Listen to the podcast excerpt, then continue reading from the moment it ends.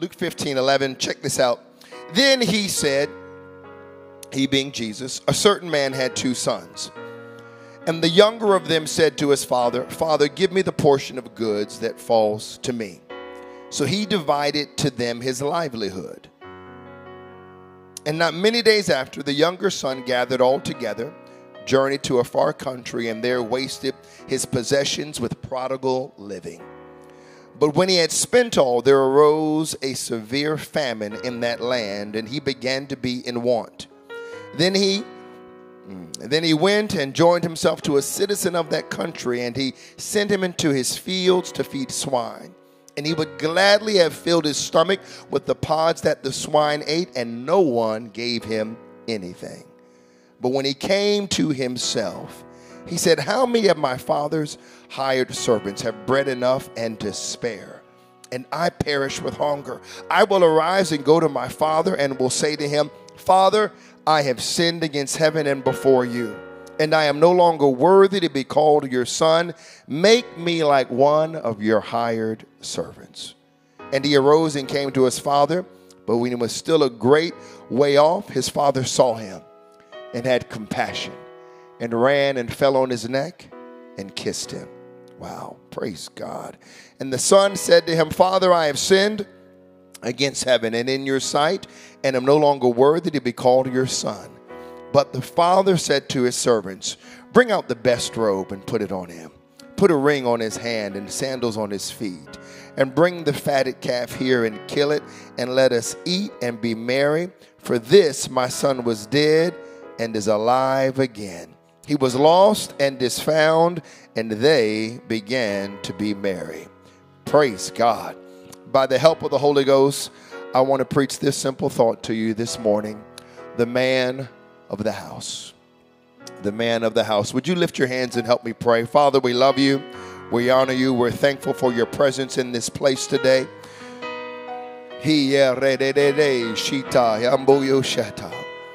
Lord, you're in this place, such a strong manifestation of your presence.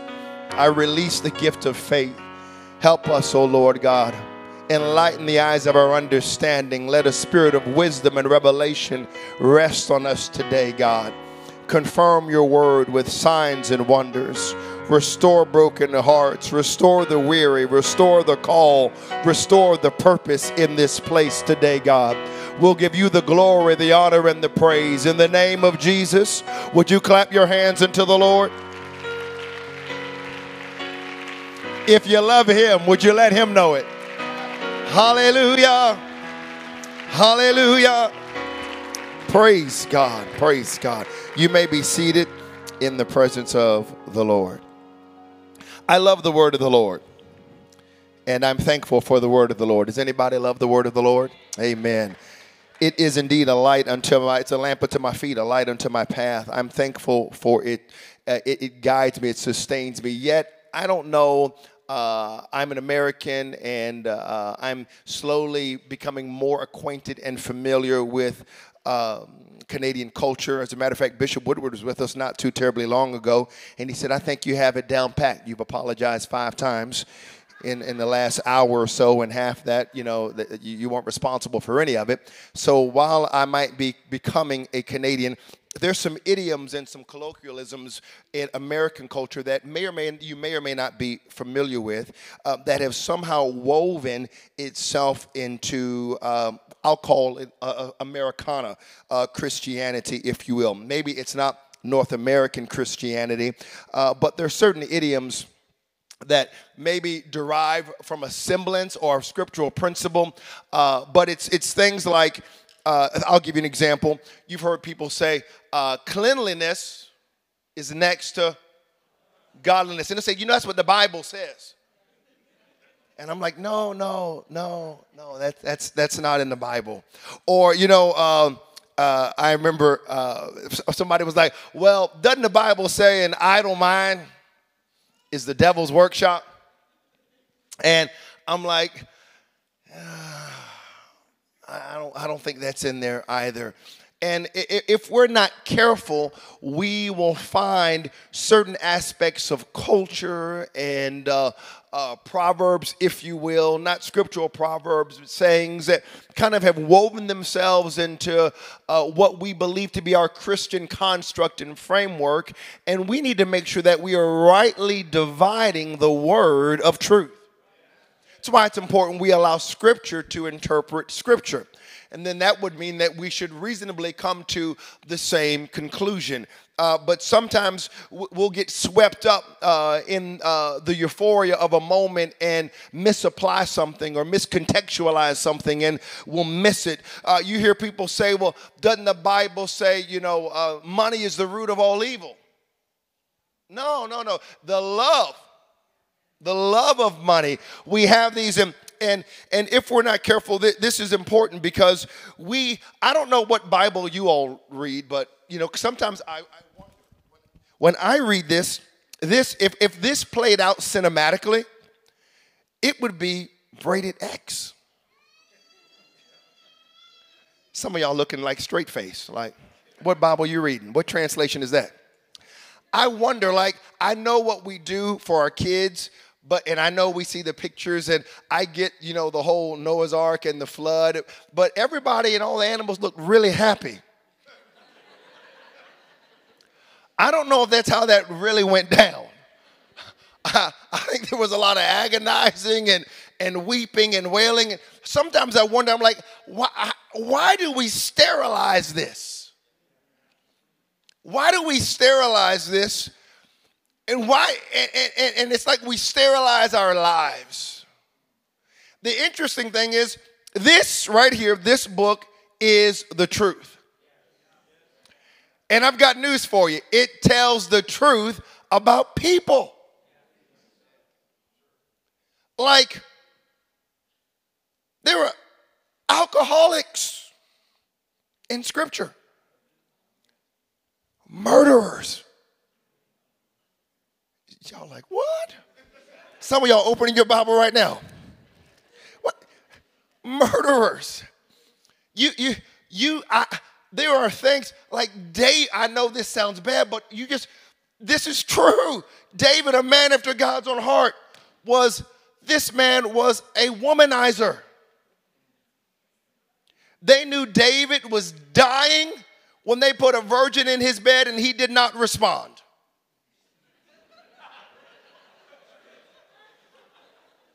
Read it. Some of y'all like, I am leaving right now. This is not in the David. No, I'm telling David plotted somebody's assassination. Saw it through. Now there's a there's a difference. Please don't. I mean, I could go down the list. David owned his sin, and that's important. That's a lot. That, that, and I'm thankful for that. But when you read this, this tells the truth about people. But yet, for some reason, we believe as followers of Jesus Christ and disciples that we have to sterilize our lives. But just like this, just like this, if this played out cinematically and we would ask the younger audience, matter of fact, we wouldn't watch. But if we played your life up on that screen, some of y'all getting uncomfortable right now. Because we've been like, Brother Elder did what? Sister so and so, who? We'd be shocked. Yet we come in and we lift our hands and, and we worship and we act like we've never done anything wrong. Lest you forget. Did Paul not say, Such were some of you?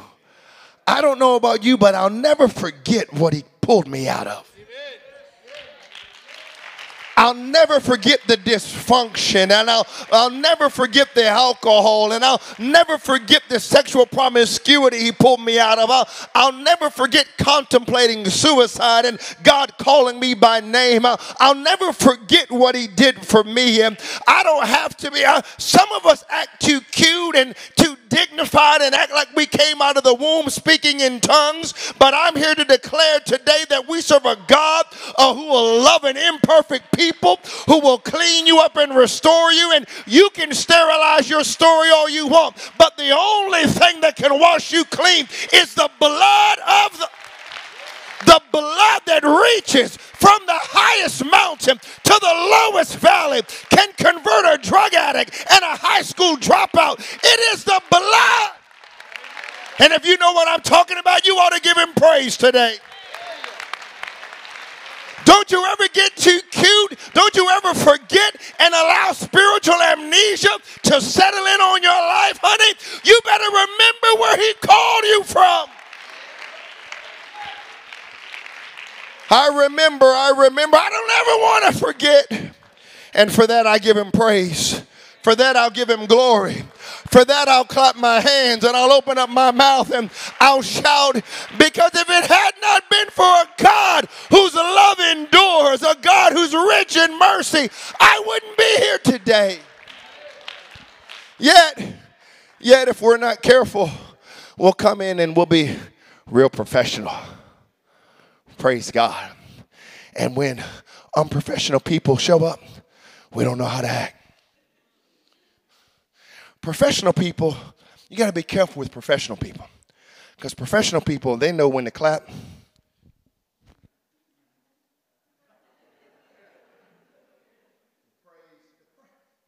They look good when they praise.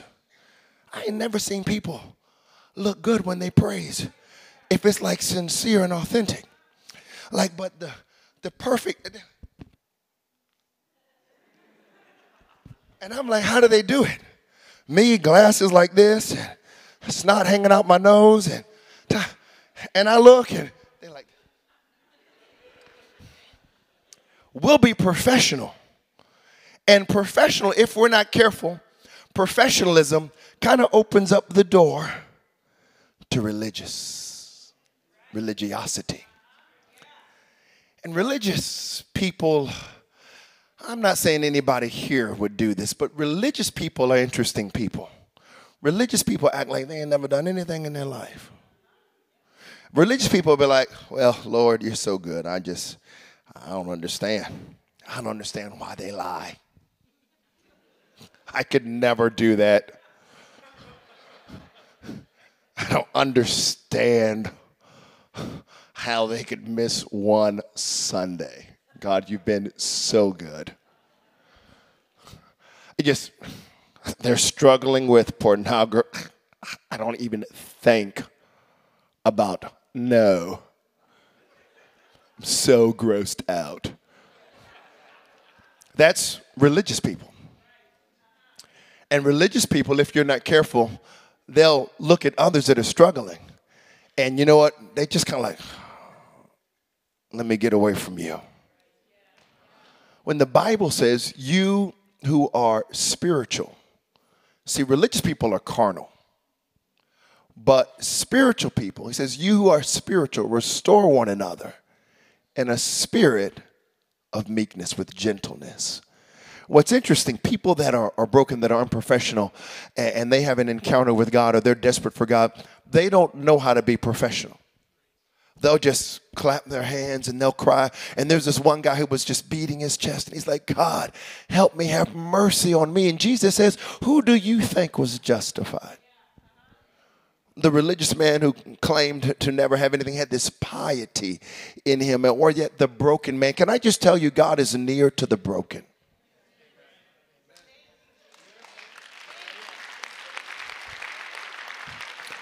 He's near to the broken. Don't ever get too cute. Don't ever get too cute. You got to be careful because if you allow religiosity to creep in, we're in trouble. But I'm thankful to be a part of a church uh, that's safe. I'm thankful to be a part of a church there where we love people no matter where they are. I'm thankful to be a part of a church because this gospel works. Amen. Jesus Christ changes lives. Praise God. And I don't care where you're on the political spectrum, I don't care where you are with your ideology. I want you to know Jesus Christ saves to the utmost. So we have to be careful because you see religious people in Scripture. there was this group of people who had it together all the time, Pastor Jack. You just look at them and you're like, man, he just, they look like they're floating. It was the Pharisees. If you saw the Pharisees and they saw you, they just start praying. And the people thought, how is it that they pray all the time? Every time I see them, they pray it. You would show up and you would see homeless people. And if the Pharisees saw you looking at them, they go, oh, come on, let me encourage you. And they and every time they looked, those religious people were always doing something, looking religious. Well, these religious people and Jesus did not vibe. Can you believe that? Who does Jesus think he is? He didn't vibe with the religious people, and they didn't vibe with him. This is crazy. So, Jesus is so long suffering. He is so kind. They actually said in one translation, the New Living Translation, they asked them, they said, Why does your teacher eat with such scum? Because they could never, Jesus would go to people's houses like Zacchaeus, who like stole from people, and he just wanted to get a peek. And Zacchaeus is in the tree. He's and Jesus shows up and like, yo, party at your house. And Zacchaeus is like, what? My house? He was so excited that Jesus, because none, none of the religious people would come. He was so excited that Jesus was going to come to his house. Do you know what he did? He invited everybody he knew. And do you know what happened? He was so moved. He said, Lord, whatever I got to, he said, I'm, I'm going to repay four times what I stole. And salvation came to that house. This is the kind of stuff that Jesus does. He shows up and deals with the unusual suspects, the least likely. But this is where it gets crazy. The religious people were always trying to catch Jesus. Y'all know those religious people. They say, you know, you, you, they don't go here now. They don't go here now. But they're the ones that like, oh my gosh, is that so and so over there in the corner of the store? With, uh, let me just get my phone out. Pastor, oh my gosh, you won't believe what I'm seeing right now. And then you just, that's, that's what these Pharisees would do. Jesus is walking with his, his followers, and one of them just grabs a little bit of corn and like, man, Jesus, this is good, but man shall not live by bread alone. I'm just going to eat a little something. And they jump out of the field, the Pharisees. And they're like, oh, we got you. We got you. You're working on the Sabbath. And Jesus is like, he's like, oh God he said, "You." He said, "Do you remember the story about David and showbread?" And he's beginning to explain all this. He's he's basically telling them because they they knew it all. He's like, "You don't get it." And so we get to this point. It's like this climactic, like you could just see it's like a collision. They're getting tired of Jesus. He would heal people in the synagogue. That's like in church and they would be like, they would be mad that people were getting healed. Instead of rejoicing and celebrating and giving God glory, they're mad that somebody got healed. And they come to a conclusion, that's what these religious folks do. They come to a conclusion that the only thing that will satisfy them is Jesus' extinction. And Jesus knows where this is headed, so he's done playing games. He's just like, look, you know what? Y'all know Jonah? Y'all, y'all, they're like, yeah, we know Jonah. What about Jonah? And well, he was like, you know, Jonah preached and Nineveh. It's like all of Fredericton, New Brunswick. How many people we have here? 750,000? All, everybody, young and old, repenting, getting right with God. That's what Jonah did. Can you imagine all of the province And Jesus looks at them and says, Behold, a greater than Jonah is here.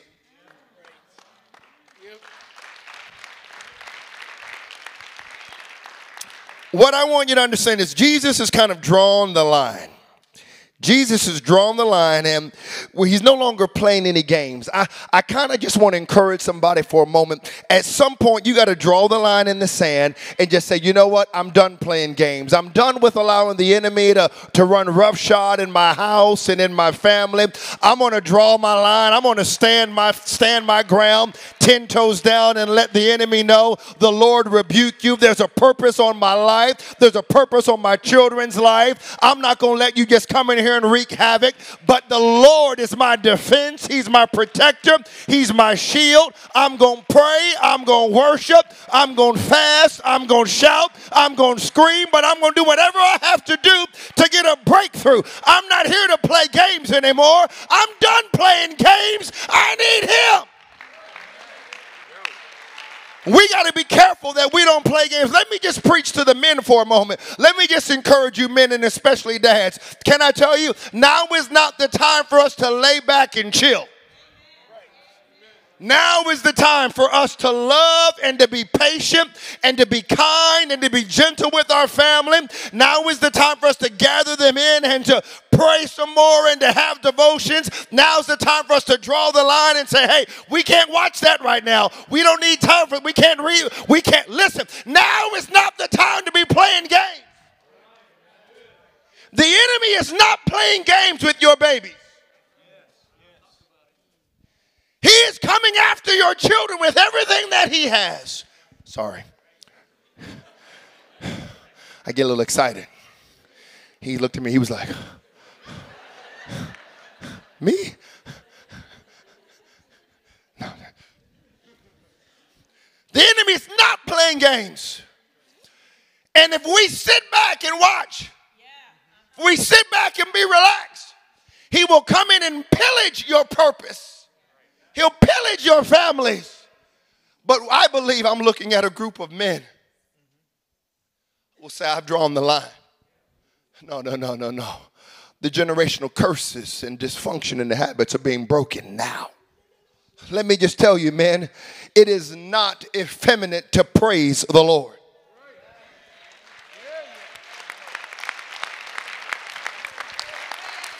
Ain't nothing wrong with clapping your hands and jumping up and down. Ain't nothing wrong with spinning and giving God glory. I'm telling you right now, ain't nothing wrong with running. Ain't nothing wrong with crying in the presence of the Lord. Lifting your hands, lift up your hands.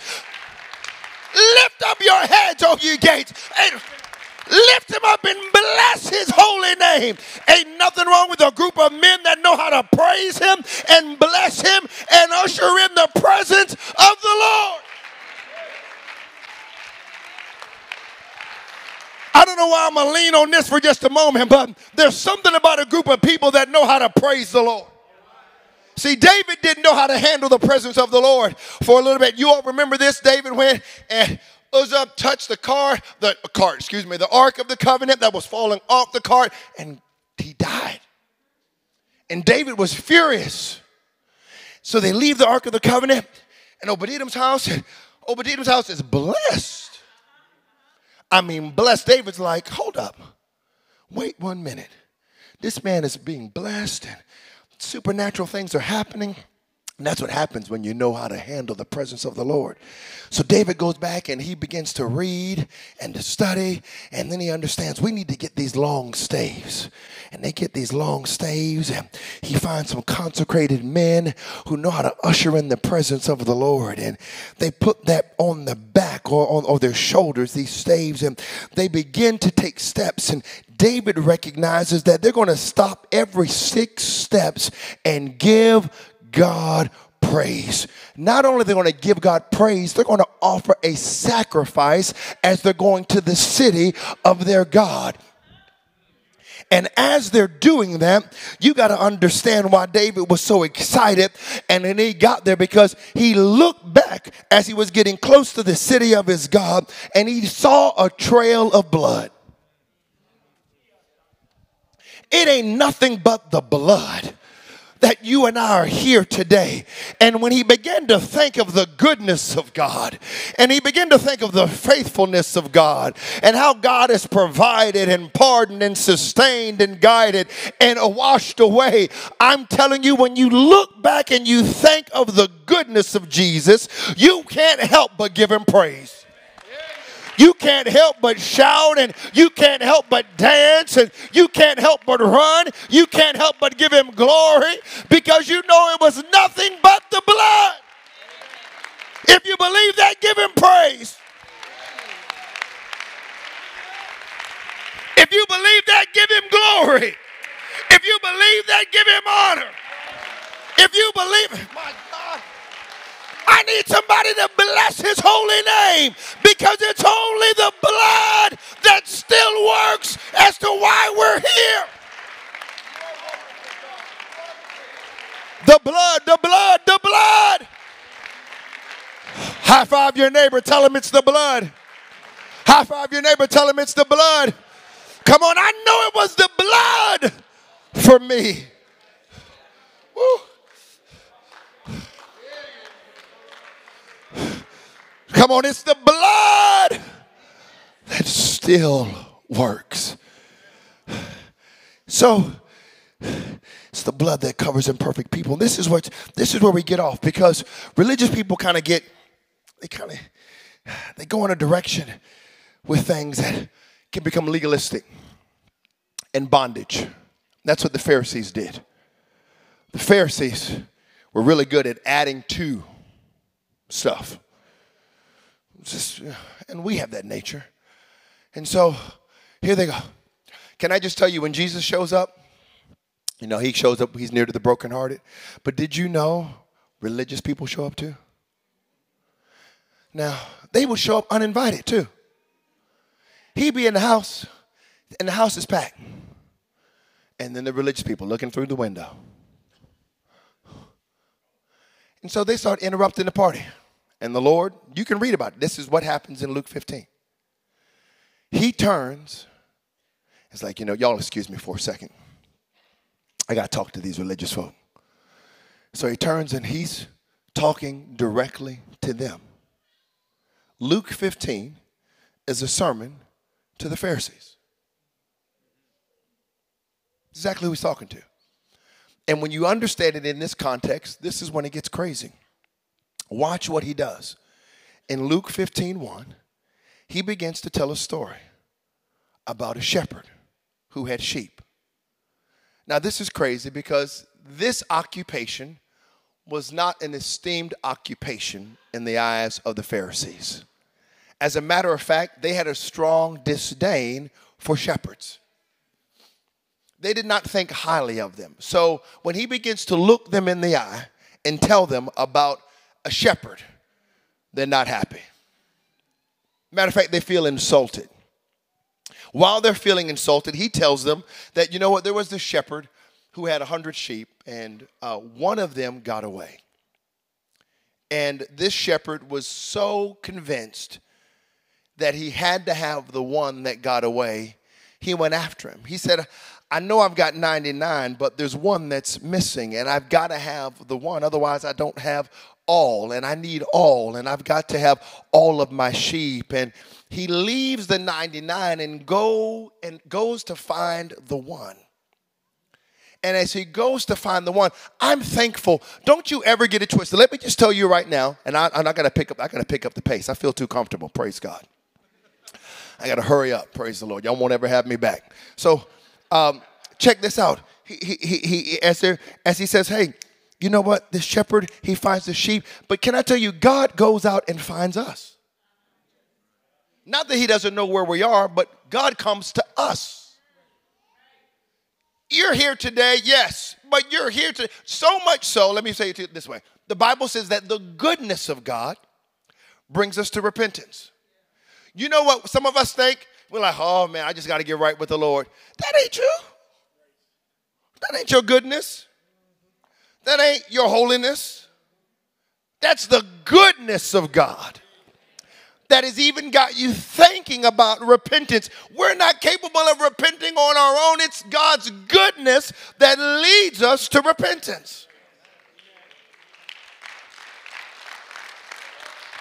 So, God, right now, some of you are in this place thinking, man, I got to get right with God. I, am thirsty for the Lord. I'm not where I need to be. And that's the goodness of God. So this happens, and he goes and he finds the one sheep and he rejoices. And then he goes and he tells a story about a woman who had this dowry and she lost part of it and she tore the house upside down. Now he's these people are hot because he's gone from shepherds to women. Jesus didn't see it this way, but they viewed women in that time in particular as less than a citizen. They, they frankly viewed them as incubators. That's how, and so for, for Jesus to go from a shepherd to a woman, they are incensed. The woman finds the piece that's missing and she's happy and rejoicing. And Jesus tell, telling the story. And then we get to a story that we all refer to as the prodigal son. The story about the prodigal son. The reason why this is important is because this is a miscontextualization of the story. If you look at Luke 15 11, that is really good. Oh, oh, it's there on the screen there. I thought they had it on the screen back there. I was like, wow, they have it on the screen there. So I was like, these guys are good. Let's show them Luke 15 11. I was like, this guy, I didn't even give him any notes. And I was like, this man has got Luke 15 11 up already. I was like, give it up for the media team. Praise God. And look, it was probably on the side screens, and I didn't know it. We have one screen at Extraordinary Church. Y'all pray for us. We need, we, we need three in Jesus' name. It's coming in Jesus' name. So, check this out. I'm a wannabe grammarian, okay? I thought I was going to go to school and uh, instead, I ended up studying uh, business administration, but I thought I was going to study English literature. Love to read and love to teach. If you look at this, then he said, A certain man had two sons. Who is the subject of this sentence? The man. The man. It's not about the sons. A certain man. Let me help you out right now. Okay, I'm gonna help somebody. This can set you free. It's not about you.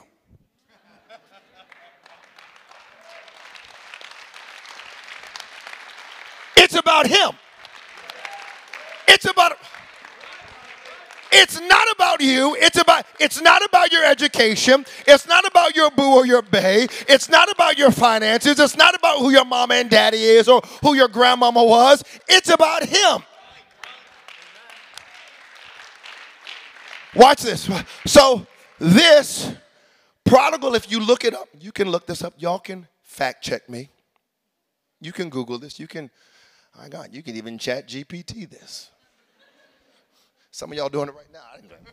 You could wait till after church too. Praise God. But if you look up the word prodigal, it means in excess or excessive wasteful, reckless. This is not about the Son. This is about a Father whose love is so vast and expansive and inclusive and so far reaching that we would call it excessive. We would call it reckless. We would call it wasteful. It is about a God who is so in love with you. You need to understand the value you have in His eyes, not in the eyes of this world, not in the eyes of our enemy, not in the eyes of your peers, but in the eyes of your Heavenly Father. You need to know you have value. You might be short and portly, you might be tall and awkward, but you have value in the eyes eyes of God. And no matter what you've been through, no matter the hurts and the hangups, they don't diminish the value you have to God. Quit listening to the lies of the the enemy, the fact that you messed up, the fact that you sinned last night or last week doesn't mean you don't have value. You matter to him. You matter to him.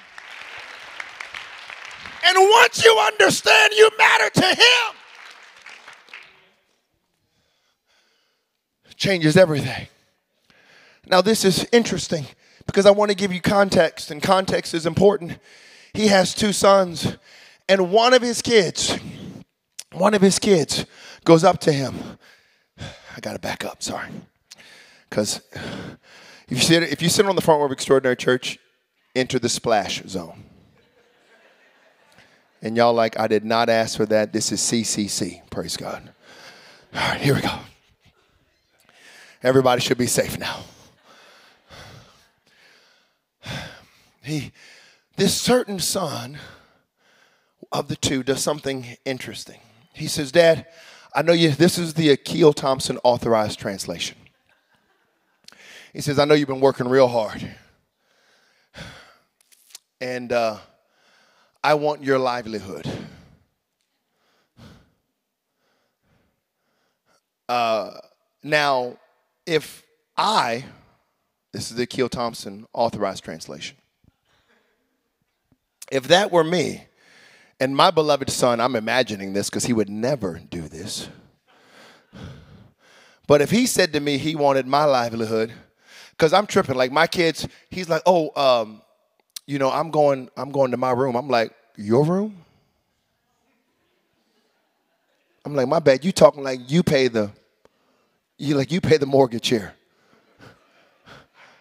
I was like, this is my room. I was like, every room in this house is mine.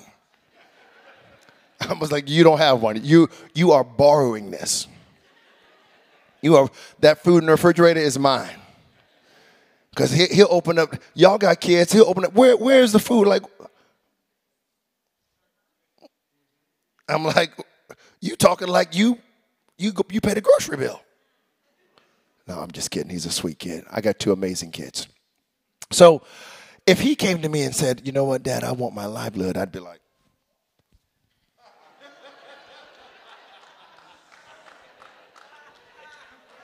eh,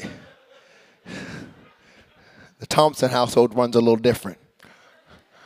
Praise God. So he would never do that. But this guy comes to his dad and says, You know what? Give me the stuff. I don't want you. I want the stuff. And the only way, the only way I'm going to get an inheritance, when do people get an inheritance? So, in other words, he was saying, I want you dead. That's how much I value you.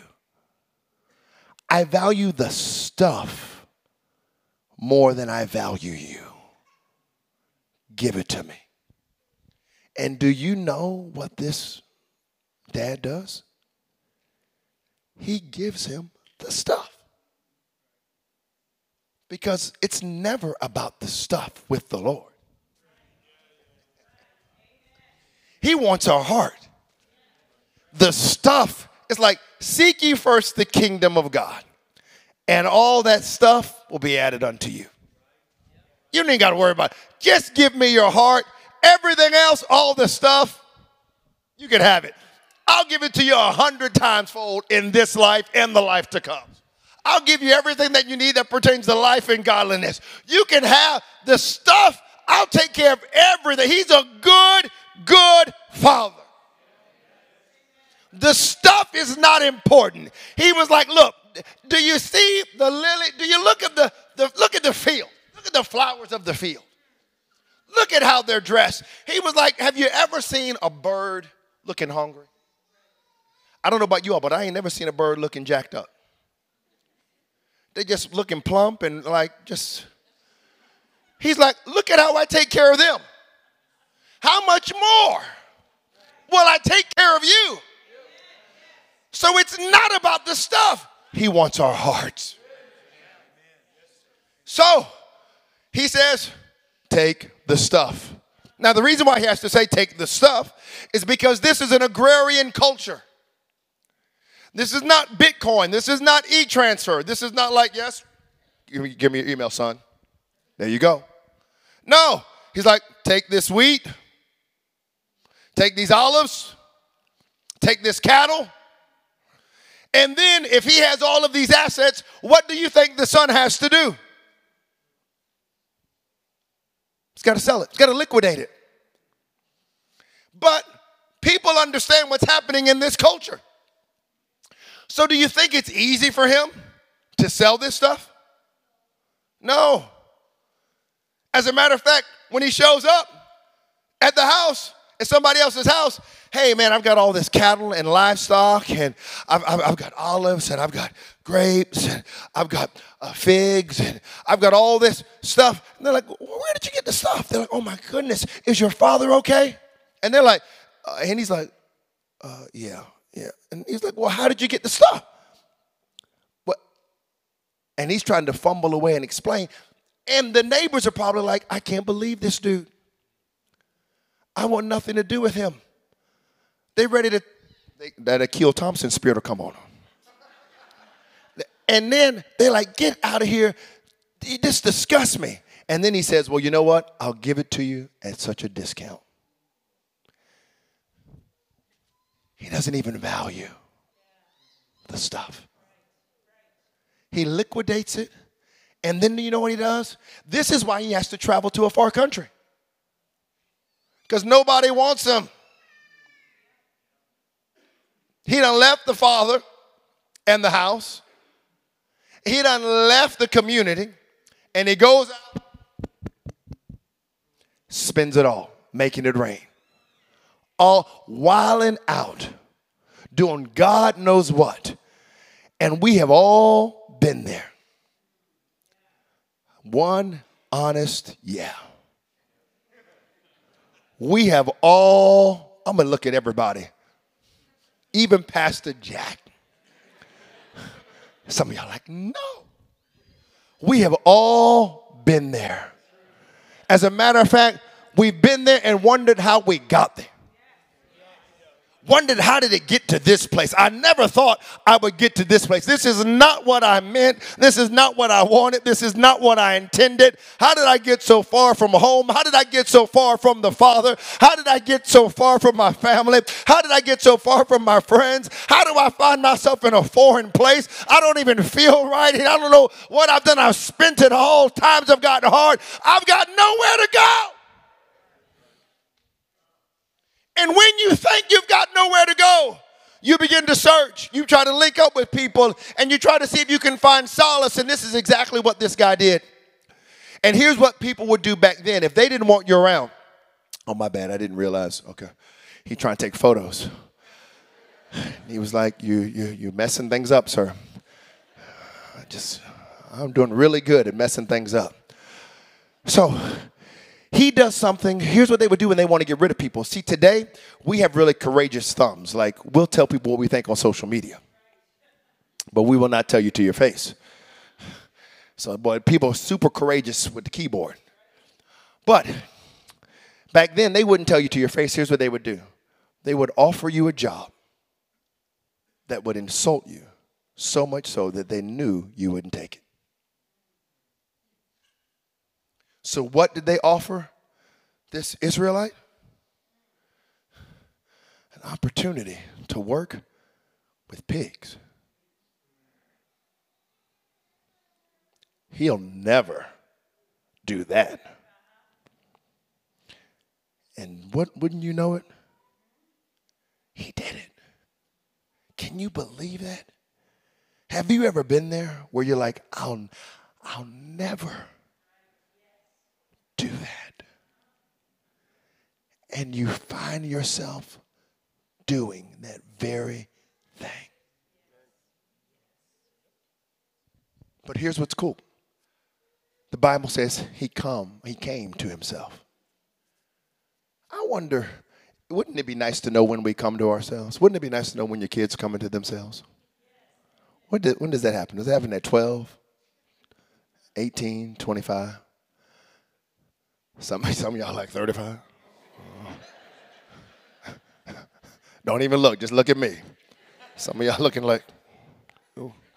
when you you heard the preacher, when you coming to yourself? Just, just look at me. Praise God. Some of y'all staring a hole in the back of your kid's head. Just when you coming to yourself. No, no, no, no. Just when do we come to ourselves? You know what's interesting? He comes to himself and he has a conversation with himself. Now, can I tell you, this conversation is interesting because he thinks he can bargain with the man of the house. So here's what he says My God, he said, I'm eating this stuff. I'm with the swine. I'm smelling like pig feces. This is the worst. I've got to make this uh, all right. I'm going to go to my father and say to my father, This is good. This is good.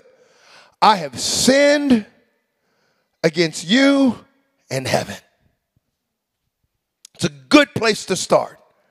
That's why the Bible says that all of heaven rejoices over one sinner who repents. You begin to orient or orientate your life around Jesus Christ. Things begin to change, and heaven gets really excited and we ought to get really excited too. I know we should celebrate people receiving the Spirit, the Holy Spirit, and people being baptized in Jesus' name. But if we want what's happening in heaven to happen here in Fredericton, we ought to rejoice when one sinner repents. If we want the joy and the righteousness and the peace of heaven to be here in Fredericton, we ought to rejoice when one sinner repents because that means more of Fredericton is orientating their life around Jesus Christ. So, this is crazy. He says, You know what? I'm going to go to him and say, I'm not worthy to be called your son. Make me a hired servant. He's now got identity issues. And he thinks he can negotiate with God or the Father. You think you can negotiate with him. Can I tell you? You don't need, hear me, hear me. You don't need to lessen. There is no position. God is not positional. Let me show you how positional or positionless he is. The last gonna be first. Watch this, watch this. The greatest among you is a servant. What? It's not about position. As a matter of fact, he tells us in Ephesians that we're seated with him in heavenly places. So if it's under his feet,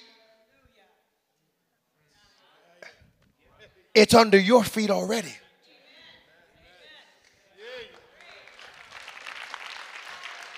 This ain't about position. You don't have to barter and you don't have to beg and you don't have to plead. This is crazy because he's thinking he can, you think you can come to God on your own terms, but watch this, I'm gonna show you you can't.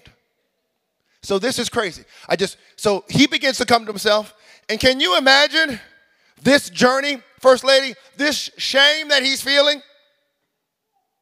Can, can you imagine the courage it takes to put one foot in front of the other, to begin to come home to tell your father you have messed up royally and you want to be a servant.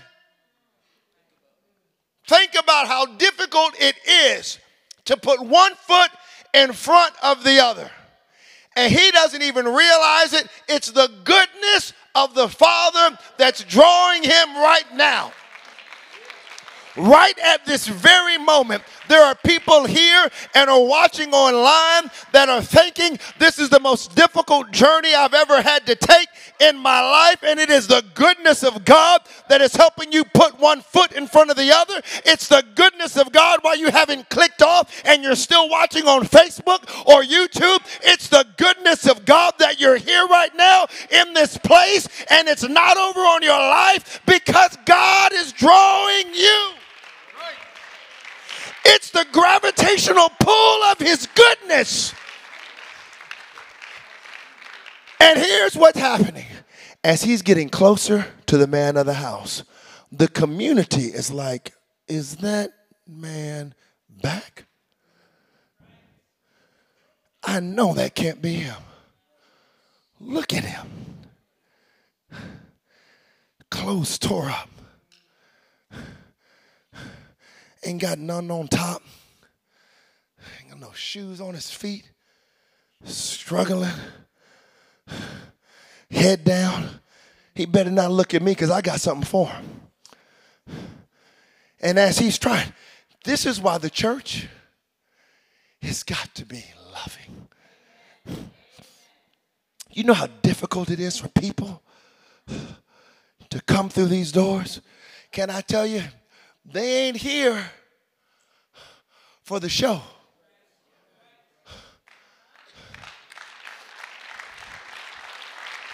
They ain't here because they got it all together. They ain't here because they can quote all 66 books and no, no, no. They're because they need God. And we don't have time to be throwing any shade. Y'all know what I'm talking about. Like, we don't have time to be looking like y'all don't belong here. What we need to do is be like, come sit with me.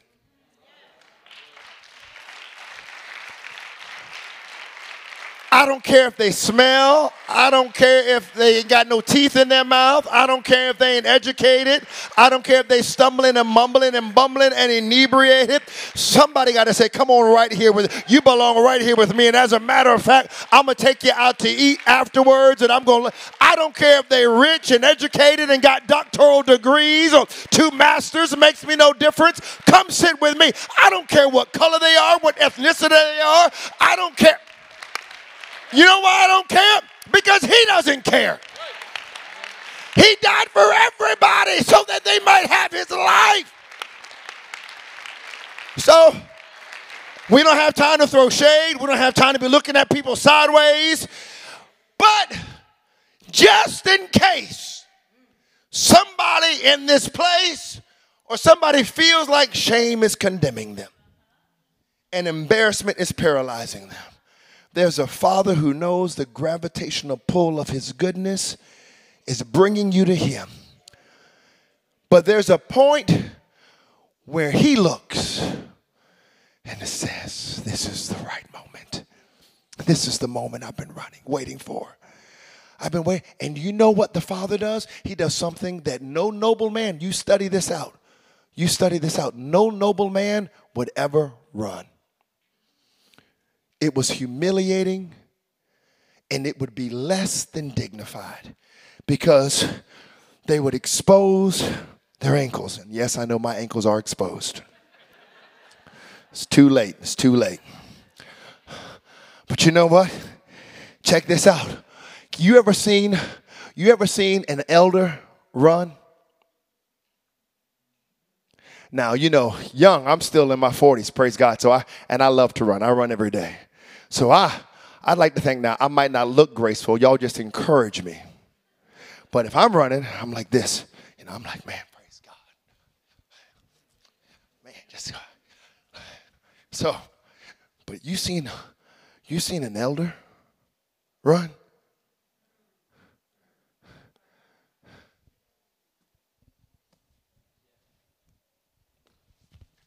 You can see the look of love you can see it's beyond. They've got one thing on their mind. This elder's, he's running to his son, and people cannot get over it. They're astonished. He runs to him, and he's like, Come here, come here. And the son rehearsed this. He rehearsed it. He said, I'm not sorry. You're like, bro, I didn't ask you to touch me. Thank you. He didn't really say that. He was like, You're good. You're good. Praise God. I like this guy. So he's a good guy. Amen. And he's smiling too. Man, we're going to be all right. Praise God. Make me feel at home. That's what we need. Thank you, Jesus. So, you know what? This guy rehearsed this. This son was like, I'm going to tell him. I'm going to tell him what I said. I've sinned against heaven and I've sinned against you. And I'm no longer worthy to be called your son. He, he rehearsed it. He's ready. He's ready. And you know what the son does? He gets started. Father, I've, I've sinned against you. You know, the, when the goodness of God, when you come in contact with it, the first thing you acknowledge, I've sinned. I'm sorry. But watch this. Remember, he rehearsed it. He said, I'm not, I'm not worthy to be your son. He never gets to that.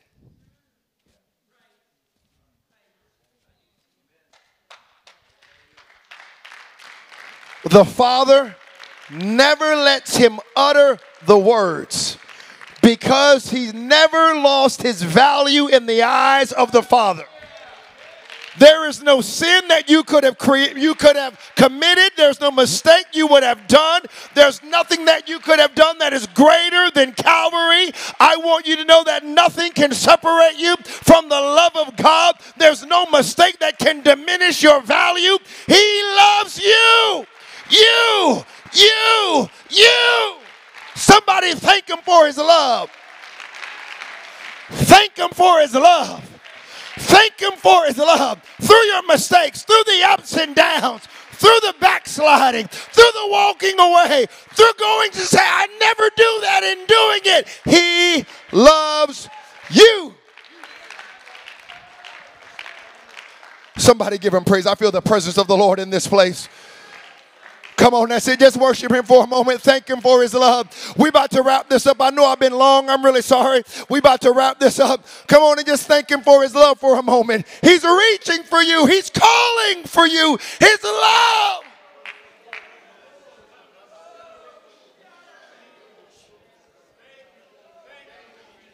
I can see it on your faces the love of God is reaching for you. Some of you have been suffocating silently, and the love of God is reaching for you.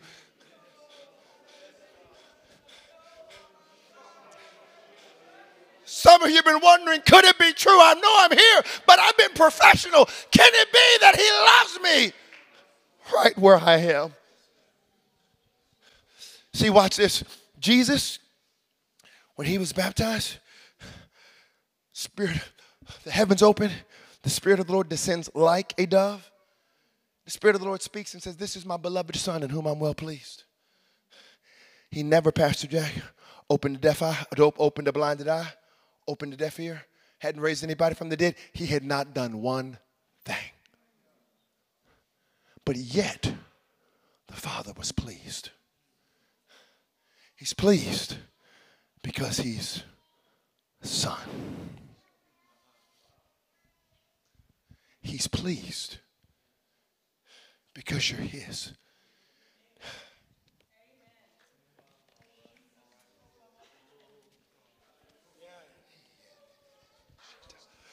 See, you can't perform your way in or out of His love for you. So, watch this. The Bible says, if you read it and look it up in the Greek, He's kissing him, and He's kissing him persistently. He's kissing away the shame. He's kissing away the heartache. He's kissing away the embarrassment and the disappointment. He's kissing away the frustration. And he does something crazy, Elder Phillips. You know what he does? He looks at the, the people and says, Go get my best robe. He probably has no, no top on. And the people are like, wait a second. You mean you want the, the robe that we heard about? The best one that we, we've only heard about, we've not seen it?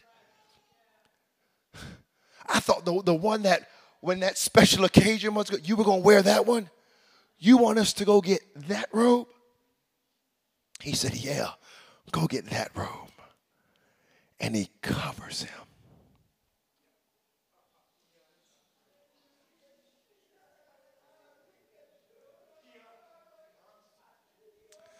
Don't you feel that now? He's covering you. Come on, He's covering you. He's covering you, single mom. He's covering you, wounded dad.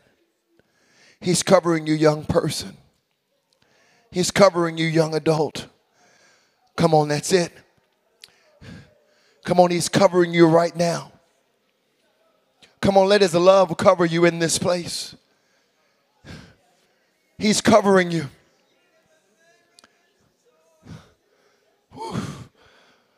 He's covering you. And this is musicians, I want our musicians to come. I feel this, but I want to just give you a couple more things here. He covers him. He is unrecognizable to his past. The moment he covers you, the moment he covers you, came in looking one way, but one interaction with the Father. People looking at him, and you know what they saw? Royalty. They saw royalty. They saw regalness. They saw. And then check this out. This is crazy. We can all stand. Oh, I wish I had time. I want to tell you a few more things. He he does something else. He says, "I want you to go get my ring. Put this ring on on my son." And put sandals on his feet because only only slaves didn't have shoes. He said, "So put shoes on his feet." Do you know the moment he put that ring on his finger? the moment he was covered, the moment he put shoes on his feet, he was able to do business on behalf of the Father. No probation.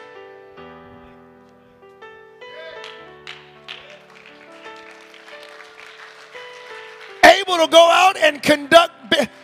People show up. How are you going to pay for it? Boom. How you, the moment you are covered, the moment He restores you, you can lay hands on the sick and watch them be healed.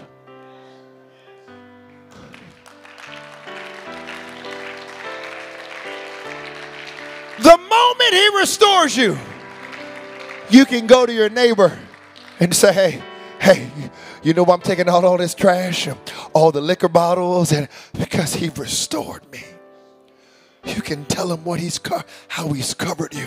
They'll look and say, You look different. I know I've been changed. Let me tell you about a God who loves you just as much as he loves me. I'll, I'll close with this because this is the man of this house. This father is such a good good Father.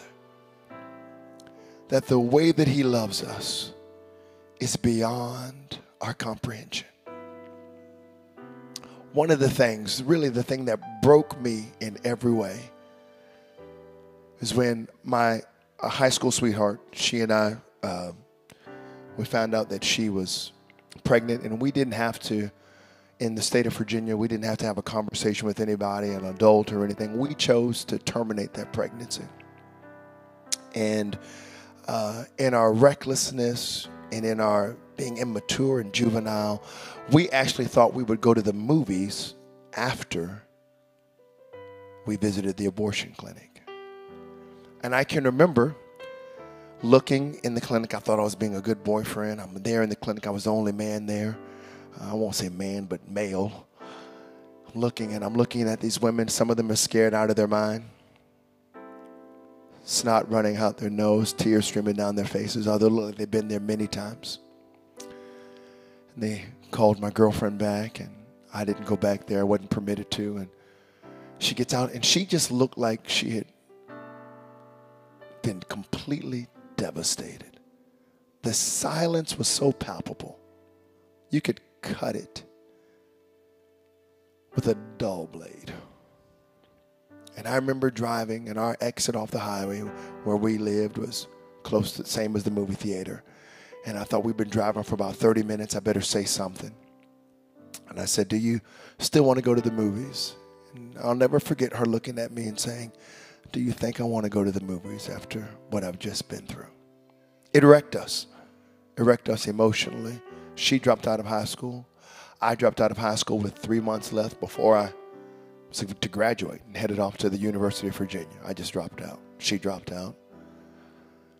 And I began to have this recurring nightmare I'd be at a baseball game. Baseball was really big in the States. Not as big now, but it's still a prominent sport. And we'd be at this baseball game. My son and I, he'd be sitting on my, my knee. And when you're in the seventh inning stretch in the States, we'd sing the song, Take Me Out to the Ball Game, Take Me Out to the. And we're having the biggest fun.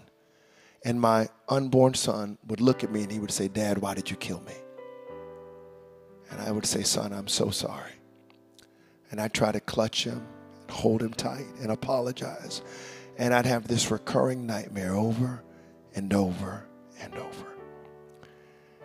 And it was that that I realized I have tried everything you can possibly think of. I might as well give Jesus a try. I go to a church, about 30 people, blazing hot. And I thought the moment this dude gets done yelling, I'm leaving. And instead of leaving, I walk up to the front. Nobody told me anything about Pentecostalism. I didn't know anything about the Holy Spirit. I didn't know anything about repentance. But I walk up to the front, and the first words that came out of my mouth, I'm sorry. I began to cry. And I felt something I'd never felt before. It's this love and joy and peace. It's what I thought to myself. I was like, this love and joy and peace feels so good. I got down on one knee and got down on another knee, and the Lord just spoke to me. I had never heard his voice before. Again, nobody gave me a Bible study or anything. He said, Akil, I will never forget this as long as I live. That's how I know his voice. He said, Akil, all you have to do is let me in. And I said to myself, How can I say no? I lifted my hands on my knees and I began to say things like, Thank you, Jesus. Thank you, Lord. And what I felt on the outside began to fill me up. And as it was filling me up, I fell on my face and my language began to change. And I was like, this is the most amazing thing. What is happening right now?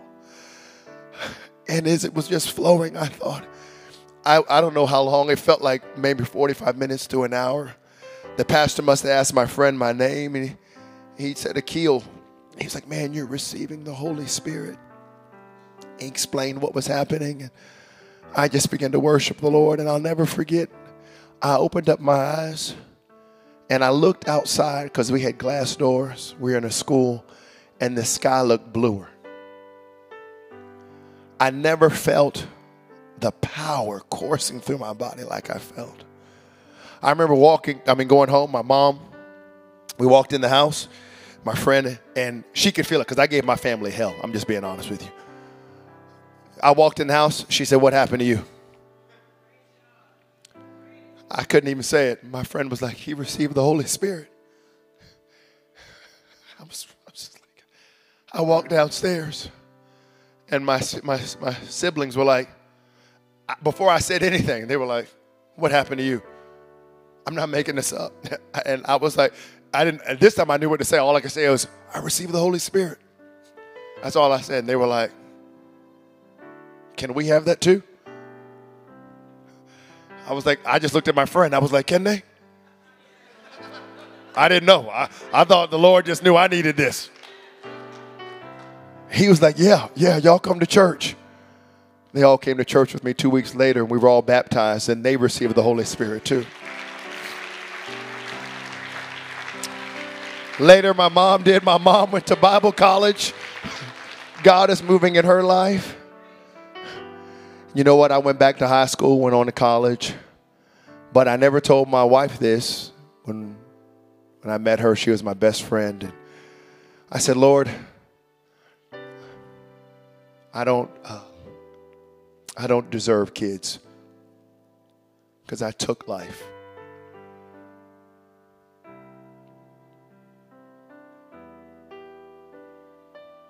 But I said, I don't want you to hold this to Sarah. And if you would be gracious enough to let us have kids, I'll do my very best to make sure they honor you and they're loved and valued. And God has been so good. He's given us two amazing kids.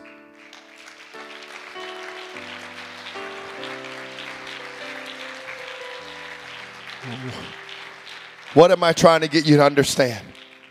That's the man of this house. That's the man of this spiritual family. That's the man that's reaching for everybody in this place today. Right now, I feel like, and I'm, I'm wrapping up, but I felt like the Lord told me specifically there are people here who I called a long time ago. And they think that their mistakes and their bad habits have disqualified them from my call. I feel like the Lord told me it's time to wipe the dust off that calling. He's here to restore you. And when He restores you, He restores your calling, He restores your purpose. As a matter of fact, He's just waiting for you to come into alignment with what He says about you. I've got news for you the gifts are not yours, they're His. The calling is not yours, it's His. And if He's placed it on your life, who are you to say what you are or are not worthy of? Just come and say, God, I receive what you say about me. Right now, the Spirit of the Lord is reaching for everybody. There are people here who have struggled. There are people who have perhaps never even received the baptism of the Holy Spirit before but the Spirit of the Lord is calling. There are people here that have stories similar to mine, or you've covered up things that people don't know about, and it's haunted you for so long. God is here, and here's what He's doing, Pastor Jack. He's running. He's running. Do you feel that? Does anybody want to come and take a step to the altar and run to a loving God? This altar is open. Come on, that's it. Come on, all it takes is one person. Come on, that's it and then others begin to come. That's beautiful. Come on, that's it. Come on, I'm thankful. Why don't you just begin to lift your hands and begin to worship Him? We're going to begin to sing, and our ministry team is going to begin to pray, and we're going to begin to pray with you, and God's going to begin to move. Come on, that's it. Come on, there's plenty of room. You can come on, come closer. That's beautiful. Come closer so others can come. Hallelujah. Come on and squeeze in as close to the stage as you can as people are making their way. That's beautiful. Come on, that's it. That's the Spirit of the Lord. That's the Spirit of the Lord. That's the love of God. That's the love of God. That's who He is. That's who He is. Come on, He's a good, good Father.